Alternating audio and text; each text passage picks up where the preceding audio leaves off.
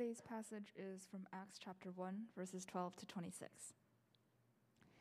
Then the apostles returned to Jerusalem from the hill called the Mount of Olives, a Sabbath day walk from the city. When they arrived, they went upstairs to the room where they were staying. Those present were Peter, John, James, and Andrew, Philip and Thomas, Bartholomew and Matthew, James, son of Alphaeus, and Simon the Zealot, and Judas, son of James. They all joined together constantly in prayer, along with the women and Mary, the mother of Jesus, and with his brothers. In those days, Peter stood up among the believers, a group numbering about a 120, and said, Brothers and sisters, the scripture had to be fulfilled in which the Holy Spirit so, spoke long ago through David concerning Judas, who served as guide for those who arrested Jesus. He was one of our number and shared in our ministry. With the payment he received for his wickedness, Judas bought a field. There he fell headlong, his body burst open, and all his intestines spilled out. Everyone in Jerusalem heard about this, so they called that field in their language Akeldama, that is, field of blood. For, said Peter, it is written in the book of Psalms, May his place be deserted, let there be no one to dwell in it, and may another take his place of leadership. Therefore, it is necessary to choose one of the men who have been with us the whole time the Lord Jesus was living among us, beginning from John's baptism to the time when Jesus was taken up from us. For one of these must become a witness with us of his resurrection. So they nominated two men Joseph, called Barsabbas, also known as Justus, and Matthias. Then they prayed, Lord, you know everyone's heart. Show us which of these two you have chosen to take over this apostolic ministry, which Judas left to go where he belongs. Then they cast lots, and the lot fell to Matthias. So he was added to the eleven apostles. This is the word of the Lord.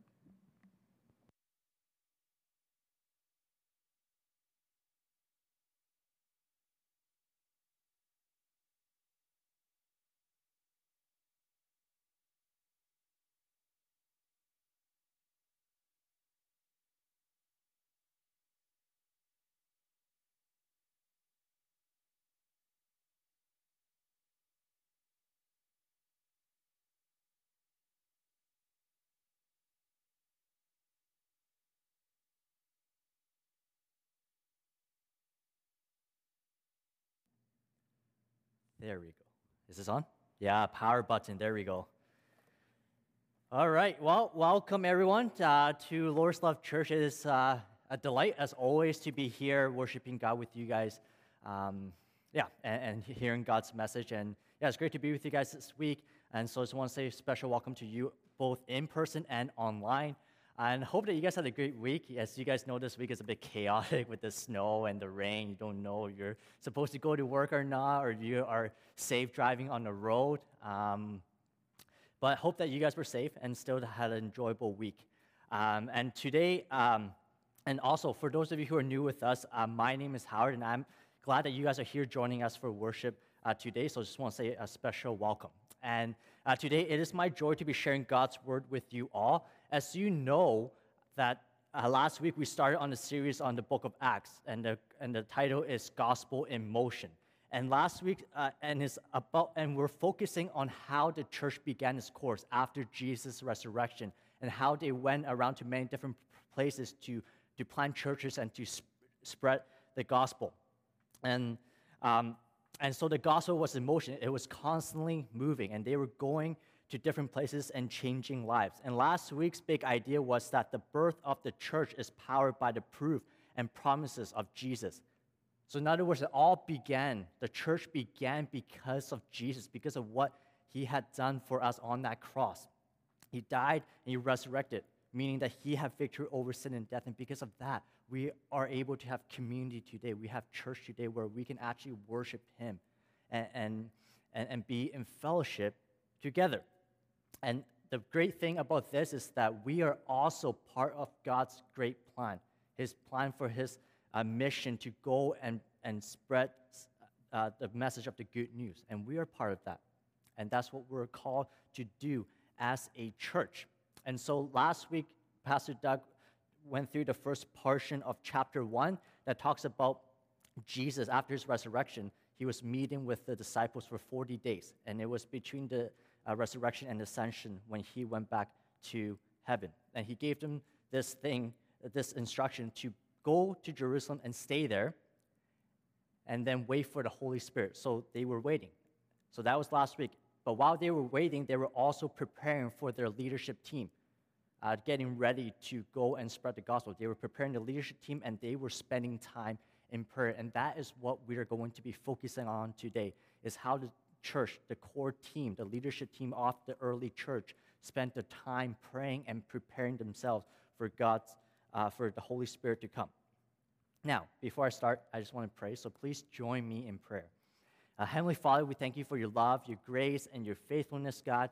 We thank you so much for what you have done for us, God. And thank you for Jesus. We thank you for that we get to come here and just worship you, Lord, to respond to you through, through, through songs, singing songs, through offering, and now hearing your message and through prayer, God. And so, Lord, we, we lift up th- this word up to you. This is your word, this is your message. So may your spirit soften our hearts for us to uh, receive your word well, and may your word change our lives. In Jesus' name I pray, amen. So this morning, I want to ask you guys a question. Do you know someone in your life who's good or very, who likes to, or who's keen on preparing before, they're, before they need to do something, before they need to get a job done? So maybe you know someone who has a daily morning routine or very early morning routine that gets them, you know, ready, calm, and focused before they go to work. Or maybe someone who prepares their heart and mind before they play sports or do or perform music or public speaking, giving a presentation, and or maybe studying for an exam. Right? Someone that you know who prepares their mind and their heart to do what they need to do. So as I was prepar- as I was reflecting on this passage and thinking about preparation, it, um, it reminded me of this YouTube video that I saw um, before about how, as you guys know, I love like hockey and I love watching you know the Canucks. Even you know they're getting better now, so it's great. Um, but I love watching hockey players like get ready, like in, on YouTube, um, just to see behind the scenes stuff. So if Rachel, you can play the video of how they prepare.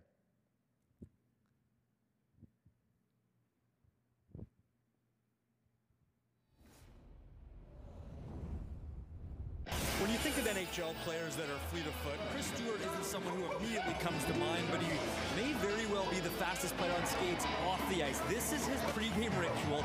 He does this at home and on the road. Tonight, the ACC offered a unique challenge, a set of stairs. It didn't stop him, though.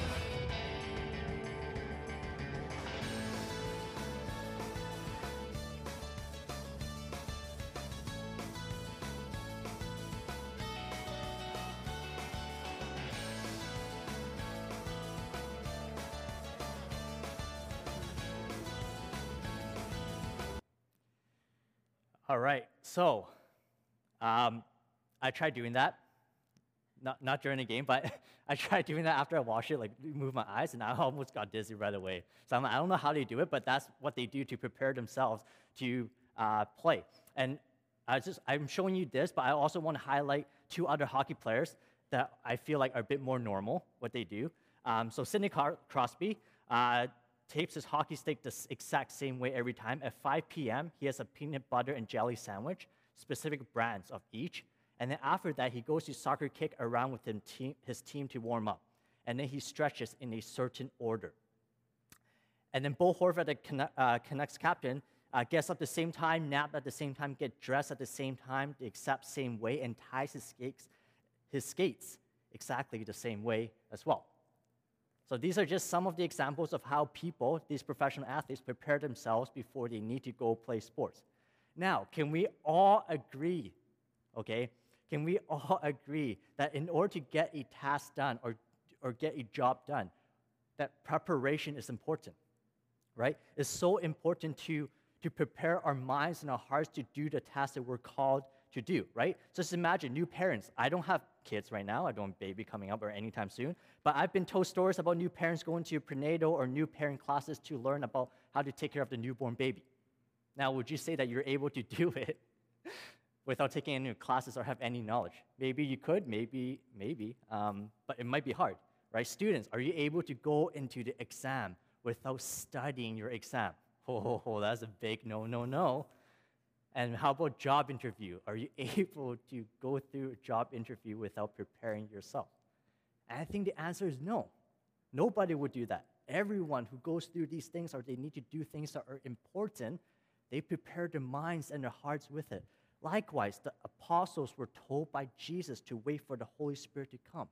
And as they're waiting, they were also preparing themselves.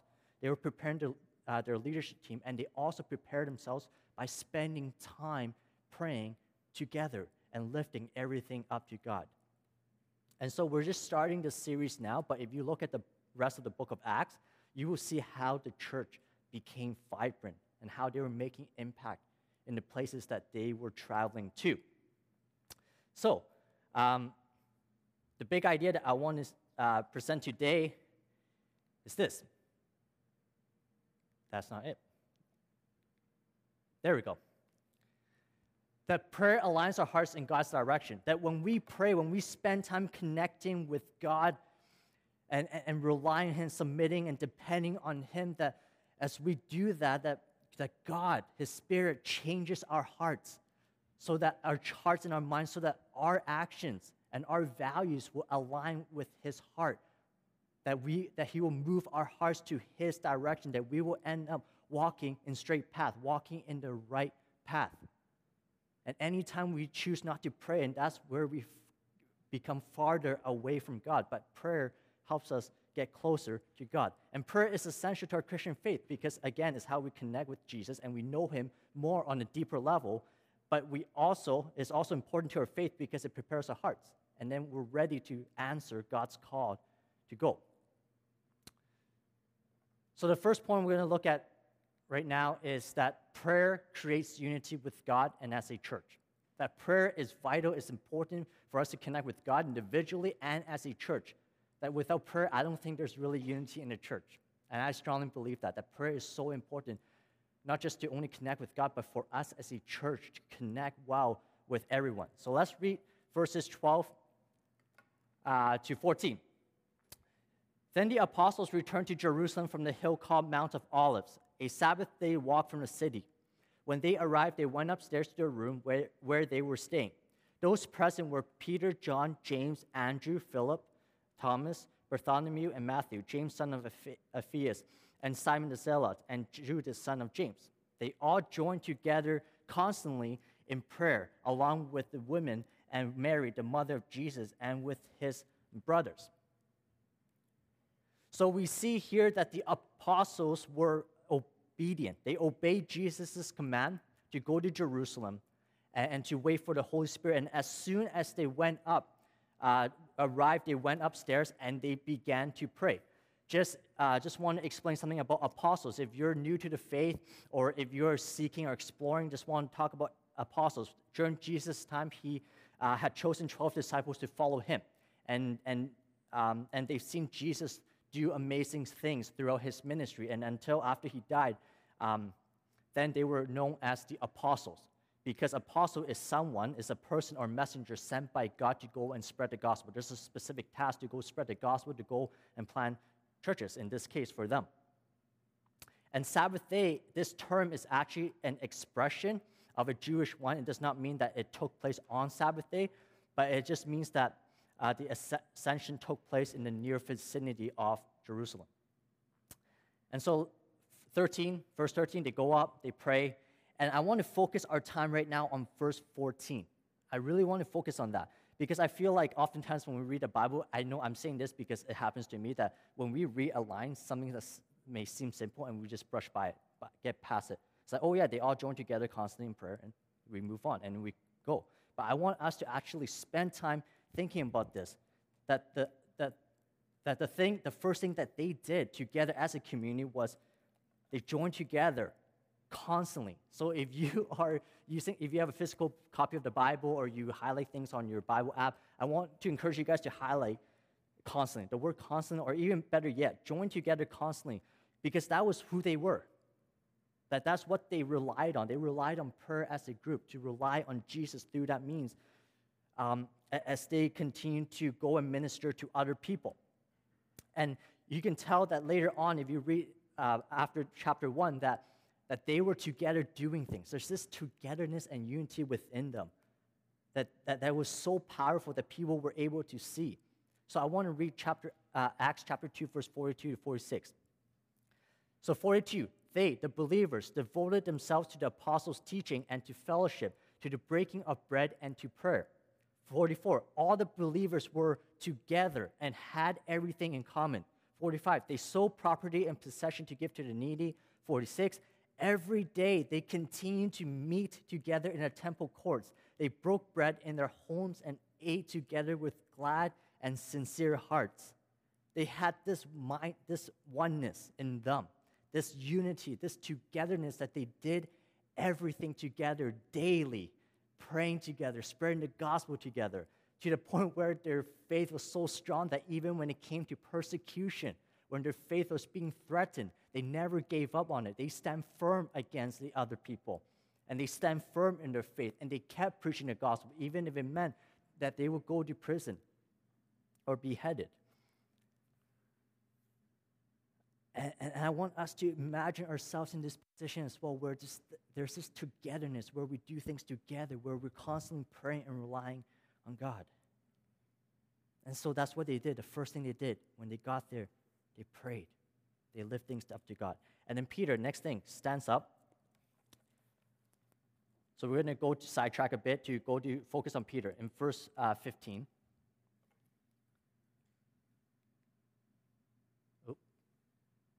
There we go. So, verse 15. So, right here, Peter stands up and addresses about Judas and, um, and replacing him, the idea of replacing him. So, I'm just going to read it. So, after they pray, Peter stands up and says, In those days, Peter stood up among the believers, a group numbering about 120, and said, Brothers and sisters, the scripture had to be fulfilled in which the Holy Spirit spoke long ago through David concerning Judas, who served as a guide for those who arrested Jesus. He was one of the number and shared in our ministry. With the payment he received for his wickedness, Judas bought a field. There he fell headlong. His body burst open and all his intestines spilled out. Everyone in Jerusalem heard about this, so they called that field in their language Akeldama, that is, field of blood. For said Peter. It is written in the book of Psalms May his place be deserted, let there be no one to dwell in it, and may another take place in his leadership. And I want to make this fact, and you guys probably know already, but Judas's betrayal wasn't an unknown fact for Jesus. Like he knew it all along, right from the beginning. But Jesus allowed it to happen, right? So in so in verse 15 to 17, Peter, taking the lead role, addresses the group about uh, the problem that the structure is not right and they need to fix it, they need to settle it. And so Peter began referencing the book of Psalms when the whole, regarding about the Holy Spirit speaking through David regarding Judas's betrayal uh, towards Jesus and how there was a consequence because of that. And so the two of them is actually listed in verse 20. In Psalm uh, 69, verse 25, it says, May his place be deserted, let no one let, let there be no one to dwell in it. And then Psalm 109, verse 8, may another take his place of leadership. So that was the solution. The first one was the consequence of it. And so, right here, Paul, uh, Peter cites Psalm 69, verse uh, 25, and it's actually about the unrighteous or enemies of God. Like that, will, that is what they would be experiencing that their home there will be desolate, will be empty. And that was part of God's judgment where He will leave them alone and that there will be emptiness over there. And so Peter is saying that Judas belongs in that category. And so this is just in general in the psalm that is in general for enemy of God. And so Peter places Judas in that category. And as a result, his house is desolate, right? And his field that he bought. And solution is now, hey, we need to replace Judas. There's 12 spots that Jesus chose, but one of them fell, so now it's 11. We want to fill that 12 spot. So again, it, Peter explains the reason why Scripture needs to be fulfilled, right? Because first of all, like I said, Judas was one of the 12, and the second one was because he associated with Jesus. Like he associated with Jesus and the other disciples, and they were serving ministry together. That's why it needs to be fulfilled. So, Scripture, if you think about it, is ultimately a revelation from God and it's and he speaks in it. He does amazing work that his word is still living active today, that it changes hearts, it changes lives. And so scripture can guide the disciples because the Spirit of God is working through them as well. That's why Peter still uses scripture. Even Paul in his letters uses the Old Testament to, to, to, um, to support uh, his theology. So there we have it. Um, Peter needed to say something. I need to address this issue. And the solution now is hey, let's find someone to replace him. Couple of just uh, interesting fact I want to state about Jesus' death. Uh, if you guys are familiar with uh, book of Matthew, in his account, he recorded that Judas actually uh, hung himself, right? And then right here, it talks about uh, Jesus' body falling and then his intestines burst out, right? And if you read this for the first time or second time, you may think, oh man, it seems like there's some contradiction right there. Like, so what really happened? Um, so here's the thing through the studies, uh, Matthew tells that Judas died from hanging, but Luke gives a graphic description of what occurred uh, following the hang. So what they believe, the commentators believe, as they were studying this and researching this, was that everything actually happened the same way. Like Judas did hang himself, but Luke is just talking about the, um, how Judas, after he hung himself, that he was left for a long time. Um, and because they were in Jerusalem and it was hot, his body eventually decomposed. And so he fell off the tree and died, and that's where his intestines, everything came out. Boom, like that. Enjoy your lunch uh, with this description. Um, so that's how it was. So, it's, so it's, it's congruent. The sto- both stories are congruent. But the point I want to raise right here is this about Jews, uh, about this situation is that despite Judas betraying Jesus, right, be- despite the circumstances, that God can still turn a bad situation into something that is good, that is still in accordance to his plan. And I want us to hear this today that no matter what we face, whatever that is bad, that God can still turn things around to make it good. Just like even though Judas betrayed Jesus, at the end of the day, God has the final word. God has the final word. And, and he still took the bad situation and made it into a good thing. So the apostles needed to fulfill it, and that's what they did. They replaced Judas. And so, the, um, and they did, and the next thing that they did, if you guys um, see, is that they actually spent time in prayer. They nominated two people, and then they spent time in prayer because, second point I want to make is that prayer guides us to make wise decisions. I'm not saying that God always answers our prayer, okay? God doesn't always answer a prayer because it may not be good for us. He knows what's good for us, and a lot of times we think that the prayers that we wanted to be answered is good for us, but maybe it's not, and that's why God doesn't answer it. And He knows what's best for us. But God oftentimes helps us to discern what's best and leads us to the right direction. But we have to be disciplined and be willing to learn to be still to be quiet and be willing to wait and listen. Learn to listen to God's voice. And as we learn to listen to God's voice, we recognize His voice, and that's where God will speak to us. That's where God will direct us to the next path. And so prayer guides us. When we spend time in prayer, it guides us to make wise decisions. So let's read chapter 21, uh, verses, uh, yeah, sorry, verses 21 to 26. Therefore, it is necessary to choose one of the men who have been with us the whole time the Lord Jesus was living among us, beginning from John's baptism to the time when Jesus was taken out from us. For one of these must become a witness with us of his resurrection. So they nominated two men, Joseph called Barsabbas, also known as Justus, and Matthias. Then they prayed, Lord, you know everyone's heart. Show us which of these two you have chosen to take the apostolic ministry, which Judas left to go where he belongs. Then they cast lots, and the lot fell to Matthias, so he was added to the 11 apostles. So again, because of his Judas betrayal, they need to find a, um, they need to restore the group to the 12 again. And, and the criteria is this, right? That the criteria is this person has to be with Jesus the whole time, from beginning of John's baptism to his resurrection has to be someone essentially who knows Jesus well, who has seen and witnessed his miracles, his teachings, and his healing, and all the things that Jesus has done. And so they nominated Joseph, uh, called Barsabbas, and Matthias.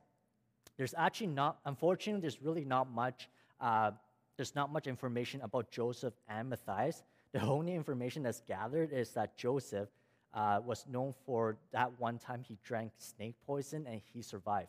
Like it did no harm. So I'm like, that's cool. Sorry. Don't do it though. Don't do it. Um, but Matthias, his name means a gift of God, and uh, his name doesn't get mentioned too often in Scripture, but uh, commentators have believed that uh, he was part of 70. That if you remember, Jesus sent out 70 uh, of the people to go and reach out uh, to people to different houses and to spread the kingdom, uh, to spread the gospel, to talk about the kingdom of God. Um, and they believe that Matthias was one of them. So anyway, so there is really not much information, but nonetheless, these are the two nom- uh, nominees for uh, to take over the 12th spot. And so in the sermon, they pray together. They pray this, right? Then they pray, Lord, you know Aaron's heart. Show us which of these two you have chosen. If I can paraphrase this, God, you know our hearts. You know the next person that needs to be there. And, and, and show us who, you, who should be taking up this apostolic ministry to, to replace Judas. And a question I want to ask you guys is in your life, before you commit to something, to doing something, do you also ask God for wisdom, for guidance, and His will? Because um, the, the point is that it seems from this example that the apostles were diligent in their prayer life together and they lifted every, situ- every situation up to God. And because of that, God directed their hearts to and helped them choose the next person because they spent time in prayer. So, how did they do it? They cast lots. Verse 26. Then they cast lots, and the lot fell to Matthias, so he was added to the 11 apostles. Now, just want to talk about uh, casting lots. This happened before the Holy Spirit came. So they had to find some means to, to ask for God's direction. So I don't think it's wise to do it nowadays because we have the Holy Spirit and He guides us. But back then, before the Holy Spirit came, that's what they did. And, some, um, and so some commentators actually believe that this is right. Um, that this is the right decision. This was the best, best decision that they could make before the Holy Spirit came, and they trusted God in the process. Um, you know, after they chose this, uh, there are arguments out there saying that the church was actually wrong for doing this. They should have chosen, uh, they should allow God to be the one who chooses and not to present two people to God for him to choose. So they said that they should have chosen, allow God to choose someone like maybe Paul. But if you think about it, right, the criteria is someone who has been with Jesus from the beginning to the end. And Paul came later in the picture um, because at first he persecuted Christians until Jesus met him face to face and he changed his life. So Paul came, never fit into the description to begin with. So all this is to say that the casting lots was what um, they had to do at that time in, in order to know what God's decision is.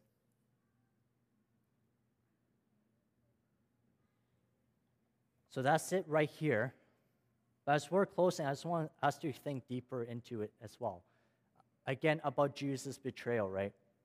The thing is, I've said this before, that Jesus already knew a long time ago that Judas would betray him, but still Jesus allowed it to happen because he wants to fulfill his Father's plan to bring salvation to human, humanity. There were definitely times when Jesus could have walked away from the situation by using his power to stop the events from happening. He could have just walked away from it, right? Like if you think about prayer in the Garden of Gethsemane, Jesus said, before he got arrested in Matthew, he said, My Father, if it is possible, may this cup, meaning the suffering, be taken away from me. Not yet not as I will, but as you will. You see, Jesus, even though he's fully human, fully God, he right there, it was his human side. He was experiencing pain. He was in anguish. And he was, yeah, he was asking the Father if it could be taken away from him. But at the end of the day, he knows that it is part of Father's plan for him to take up the suffering and to die. And so Jesus, yes, experienced that, but he chose to fulfill his Father's plan by going through suffering over walking away from suffering. And this is why we're gathered here every Sunday, or we come together as a church in life groups on Sundays to worship God together and to pray together because of what Jesus has done for us back in history. And this is why we're focusing prayer in this passage because it seems clear that the church really grew and became vibrant and impactful because they committed their life to prayer and in unity. And so prayer isn't about being a method to get God to do the things that we want, but to simply connect with Him. It's simply just being still, coming before God in His presence and connecting with Him to acknowledge that God is the God of our lives, um, of everything in our lives. So prayer, in a way, prayer is a is to submit to His authority, His way, and His kingship, and allow Him to change us and to lead us. And I'm convinced that without prayer, there is really no church, or else we're going to have church for the wrong reason. That church, that prayer is so vital to our Christian faith, and as a community together, we can't ignore prayer and still call ourselves Christians at the same time. That prayer is vital and essential. So, the question that I want to ask you now that I just asked you before is before you commit to something or make a decision, do you pray and discern for God's wisdom, guidance, and will? Do you pray and ask God to also check your motives, to check your heart before you commit to something? Or when we vote for people in leadership, just now, right? Right now, right? With the deacons, with the department head, with people that we vote for for leadership, do you also pray? about it before you vote for that person? And also, do you also pray for the person that you vote? right? Prayer, prayer, prayer. Do you lift it up for God? And these questions, I think, are worth exploring, worth uh, reflecting as Christians because asking God tells us that we actually care about His opinion. And I say this because even in situations where we have an idea about something or we plan to do something, we usually ask the people closest to us, right? Like we ask our family, our closest friends, or the, our, our significant other. Why? Because we care about what they think. If we don't care about what they think, we wouldn't ask them. But the fact that we ask them, if this idea is good or I'm planning to do this, what do you think? We care about their opinion. So, likewise, asking God and presenting things to Him before we commit to something says that we actually care about what He thinks as well. If this is also His will, right? Like, even for me, I get caught up in this even right before the New Year's, I was um, actually I got an email um, asking churches asking me to uh, guest speak, and, and I saw my schedule. I was free, and I was so close to sending email and click send. I was like, wait, and I felt like God was saying right there, like, hey, did you did you pray? Did you ask for my will first before you before you say yes?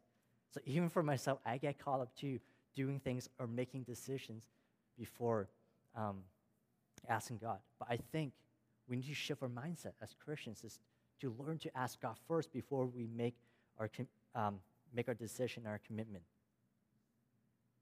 And so I think it's important for us to make a daily routine in prayer um, and to get into it. And the reason why I say daily routine is important because, first of all, it prepares ourselves in general. It, it, it, it builds our faith, it strengthens our faith, right? Constant prayer helps us to know God more, His character, and we grow deeper, we know Jesus more, and our faith becomes stronger and stronger and stronger.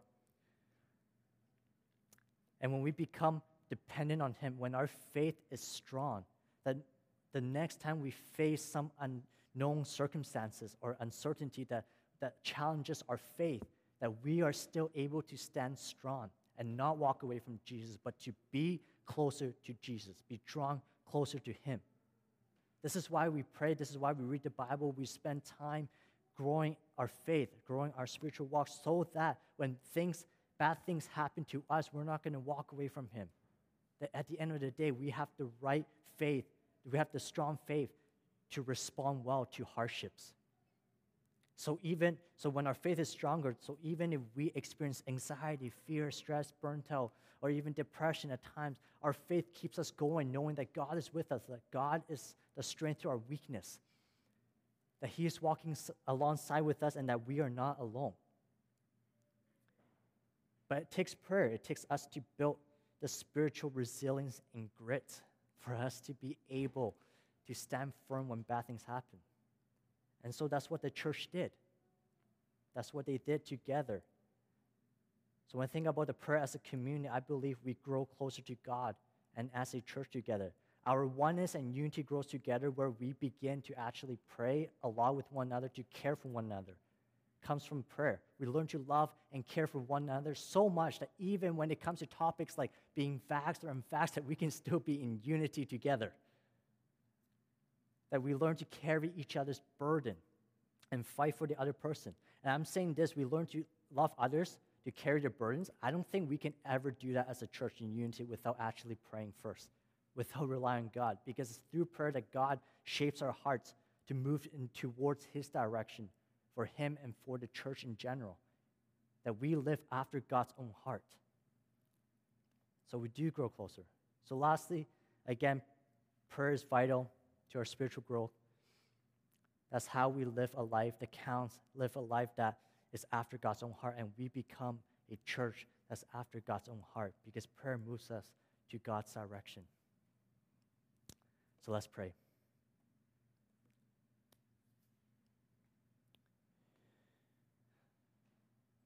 Dear God, we thank you so much for your love and your faithfulness, for your provision, God, for your mercy, for your grace and your sovereignty. And God, I just thankful that we get to read your word today and that your word is still living active and your word can change our lives. So I pray, God, that, that your spirit would soften our hearts, that your spirit would change our lives, change our hearts, that we would rely on you more, that we will come in humility to pray and to talk to you, connect with you, especially in times when things are tough, when we're struggling with certain things in our life, that instead of walking away, may you give us that strength to come to you to pray, to learn to listen to you, to be still, to sit beside you, Jesus. That's what we need. And so the next time we experience these hardships, Lord, may your spirit remind us to just simply dwell in your presence, God. So, God, we thank you so much for what you do for us, God. We thank you for Jesus, and we thank you now for the Holy Spirit. And may your spirit be at work. May we get stronger in our faith, and may we build a strong relationship with one another as well in this church and to learn to support one another. Thank you. In Jesus' name I pray. Amen.